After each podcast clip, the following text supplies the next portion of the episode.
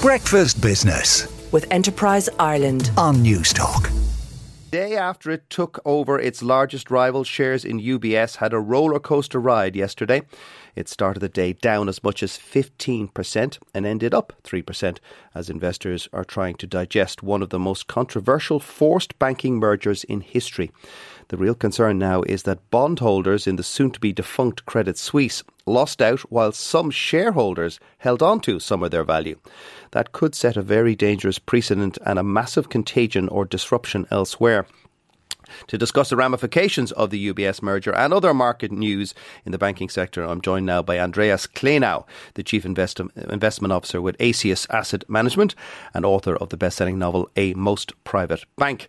And Paul Kavanagh is the Chief Executive of Patronus Partners and a regular contributor to the programme. Good morning to you both. Good morning, Jack. Can I start with Andreas, please? What did you make of the shotgun wedding uh, of uh, UBS and uh, Credit Suisse? Well, not a dull day. Uh, it was not terribly surprising that it was forced through. This has been in the making for years, given the given the rather severe mismanagement of, of Credit Suisse over the past decade. Uh, the details were interesting and surprising in some uh, some uh, regards, but nothing overly dramatic. I think it's uh, been made to a larger story in some context than, than it maybe should be. Well, uh, if the two biggest banks in a very large banking market are kind of forced to get married, that is that is a big deal. What did you make of the fact that AT1 uh, bondholders uh, took a haircut while not all shareholder value was destroyed? Well, that was quite interesting. But what you have to keep in mind here is that if you read the prospectus of these bonds, and I admit that I hadn't done it before this either, but the prospectus clearly state that these are not convertible to equity; these are write-offs. So. Mm the fact is that most of the holders of these bonds didn't read the prospectus and didn't know what they invested in. And of course, that is an unusual prospectus, but that is the case. To now afterwards come and say that you didn't read the prospectus, that is not generally how the finance world works. Yeah, and UBS will now have to fire a lot of Credit Suisse people. Oh yes, that is a very large problem for uh, for us here in Switzerland for the financial sector. This will be a bloodbath in the in the financial sector, that's for sure. Yeah. Can I bring you in, Paul? Paul Kavanagh from Patronus Partners. Um, a, very, very volatile day for banking shares yesterday. It certainly was. Um, uh, obviously, Monday morning coming into to sort of the reaction to the news over the weekend, uh, the initial reaction, of course, um, is concern about this sort of contagion spreading. And so we obviously saw other stories that are developing in the US at the moment. So the sector was very much under pressure. Um, and as you said earlier, um, some of those sort of UBS type shares were, were trading in excess of 10% down at the beginning, but uh, a, a, big U turn um, towards the close of play to end up in positive territory. So it was uh, a lot of frenetic trading on, um, on, on there, but uh, certainly a calmer picture as we go into, uh, into Tuesday's trading. Now, Paul, uh, I mentioned AT1 bondholders, um, additional tier one um, bondholders, and the other central banks in Europe, namely the European Central Bank and the Bank of England, were quick to put out statements once the Swiss decided that they would burn those bondholders.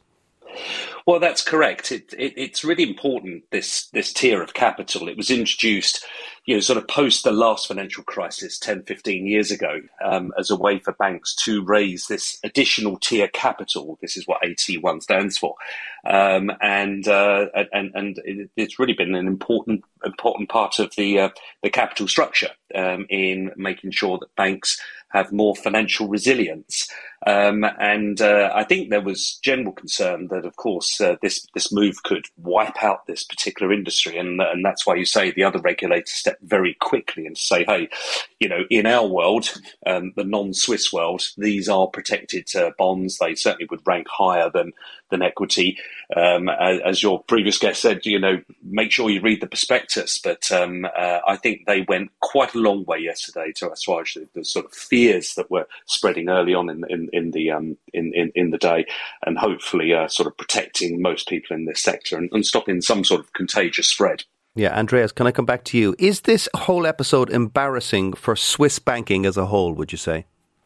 Oh, very much so. Uh, this is still the second largest bank in the country that uh, has created an enormous global problem, but it is not something that happened in the last week. It is uh, is actually nothing really new in the last week. This has been going on for years, and this has been an embarrassing bank for multiple years.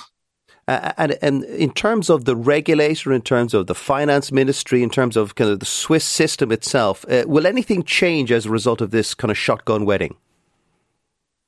Well, I don't think anybody has really had time to stop and, and think about the larger ramifications for the banking system as such. Obviously, in the short run, massive changes. We now only have one bank. We have a government waiver against competition laws. This cannot remain, of course. Uh, they need to overhaul the, the risk management. They need to rein in some of the uh, some of the wilder mentalities. Uh, this bank has, as, as I'm sure you know, been known quite some time to take absolutely crazy risk, and they keep having scandal after scandal. This system can no longer be allowed. I would hope. Now, let's go back to Paul Kavanagh. Um, we talked about contagion. Um, it also could have a major impact on what central banks might do. Suddenly, people are saying that there will be a pause uh, in the rate hiking. Yes, that's right. We, we, we this week we have um, uh, inflation data tomorrow, and of course, in the US, um, and the UK interest rate decisions and ask us a, a week ago, um, 10 days ago, where we thought rates were heading um, at this decision. It was almost guaranteed to be a sort of further rate increase. And the, the odds have been slashed to evens now about whether they'll make the decision. Um, I suspect um, the, the, the difficulty for central banks in the in, in these areas is is that uh, um, they really have one objective here, and that's to get inflation down. Um, and the unfortunate aspect that we've seen so far is that economies have proved to be quite resistant, even though we have rates up at four, four percent, four and a half percent, um, and job numbers have been good, um, retail spending has been good, and inflation just that little bit more resilient. So if they take off the pressure at this stage because of this banking crisis, you know their credibility about dealing with it will come under question. So it's a really difficult. It's probably one of the most difficult decisions that they've faced on rates for um, for, for some time, and uh, and and as I say, the market's split about which direction they'll go. Okay, stay with us, Paul and Andreas, and we're back in a moment continuing this discussion. Breakfast Business with Enterprise Ireland on Newstalk. Business Person of the Month with Evershed Sutherland, Ireland's most established and largest global law firm. Yeah, each month we will showcase some of the country's finest business leaders and innovators working at the biggest and smallest companies in Ireland. The award of Business Person of the Month will reflect excellence within the recipient's profession. Remember, it's open to all types of companies, large or small. So if you know a candidate who you feel has excelled in their field, you can nominate them for a Business Person of the Month. You can even nominate yourself. Simply go to newstalk.com forward slash nominate. Newstalk.com forward slash nominate. We intend doing our interview with the monthly winner at the end of this month, and that's thanks to Eversheds Sutherland, Ireland's largest and most established global law firm.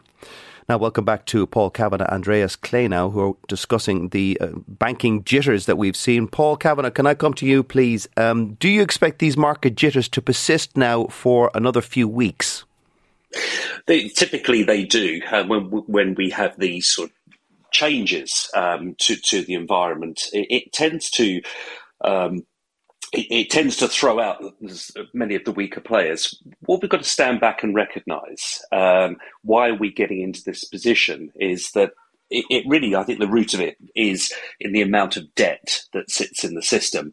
And we're trying to address inflation. Inflation is running way out of control. Um, and starting to really be impacted on everybody's day to day living at the moment.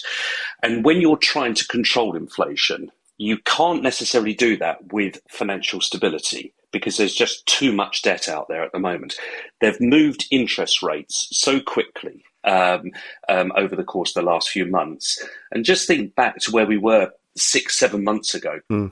There was interest rates that were negative throughout Europe. You know, bonds that were trading um, that were delivering guaranteed negative yields to the banks. And you, you have trillions of dollars of bonds that are sitting there that have had this big swing.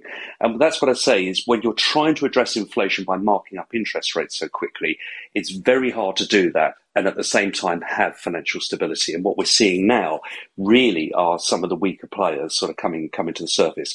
And it would be a huge bet for us to sit here today and say we think we've got this now covered. And I think more things will generally unravel over time, and we'll have to just deal with it each episode as as it as, as it comes. It's not necessarily a reason to run scared, but it is to recognise that uh, the markets are going going through changes at the moment, and we are really really starting to see some of the weaker players being sort of flushed out. Now let's go to Switzerland. Andreas Clenow, um, do you think there will be plenty of lawsuits in Switzerland from burned bondholders? Oh, absolutely. Uh, not just from bondholders. There will be plenty of lawsuits all around. I think the bondholders have very little case here, given what I have seen in the in the prospectus. But there will for sure be, be, be lawsuits. I would expect uh, major shareholder lawsuits as well. I doubt that they will be successful, but we will definitely see legal legal action on this one. And do you think the Swiss will continue hiking interest rates, or will they take a pause, given the fact that they're at the epicenter of this story? I believe that everybody is taking a pause at the moment. We have seen, as, as, Paul rightly pointed out, we have, we have seen here the repercussions of the inflation fighting and what might happen. The regulators and the central banks all over are, I would say, worried at this time, and this is not the time to rock the boat. This is the time to wait and see what what comes out of the, the last time they rocked the boat. So I, I was I would say we see a a calming, more more uh, careful posture from regulators all around, including Switzerland. Okay, Paul, can I kind of finish with you and move uh, to the United States and to Amazon? They announced a further 9,000 job cuts. Yes, that's right. I mean, uh, further ramifications here of a slowing economy. Amazon are a bellwether um, to recognise what is happening uh, across the board. Um, they employ one and a half million people worldwide.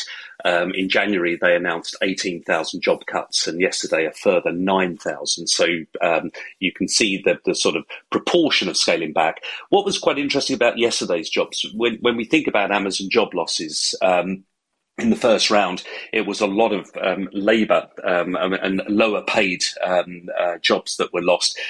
Yesterday, they, they, were the higher paid jobs. Um, Amazon are a huge provider of web services, the sort of gubbings at the back that ensures that your, your the internet runs um, and your websites run efficiently.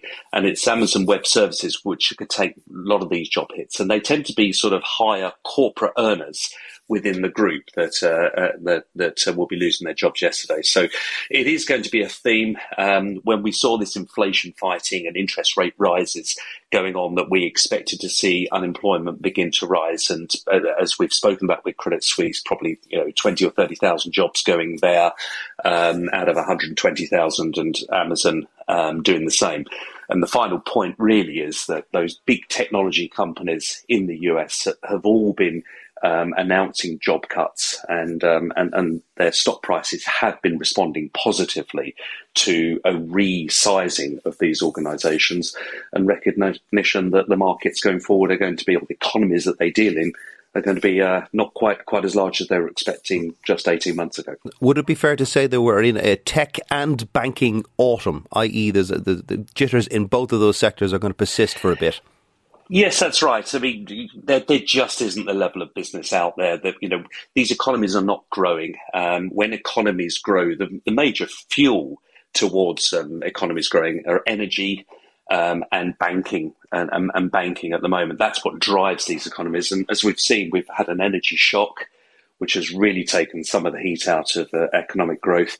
And now we've got a banking shock and that will do, do the same. And, and companies that operate in that environment, um, such as Amazon, which are at the heart of sort of retail spending, are recognising that the outlook for economic growth is much more subdued than it was, and um, and out of one and a half million people, they've got to resize, and there are many businesses that uh, are going through that process now. Thanks, Paul. That's Paul Kavanagh, the Chief Executive of Patronus Partners, and Andreas Clenow, Swiss banking expert and Chief Investment Officer with Acies uh, Investment, and the author of the book A Most Private Bank.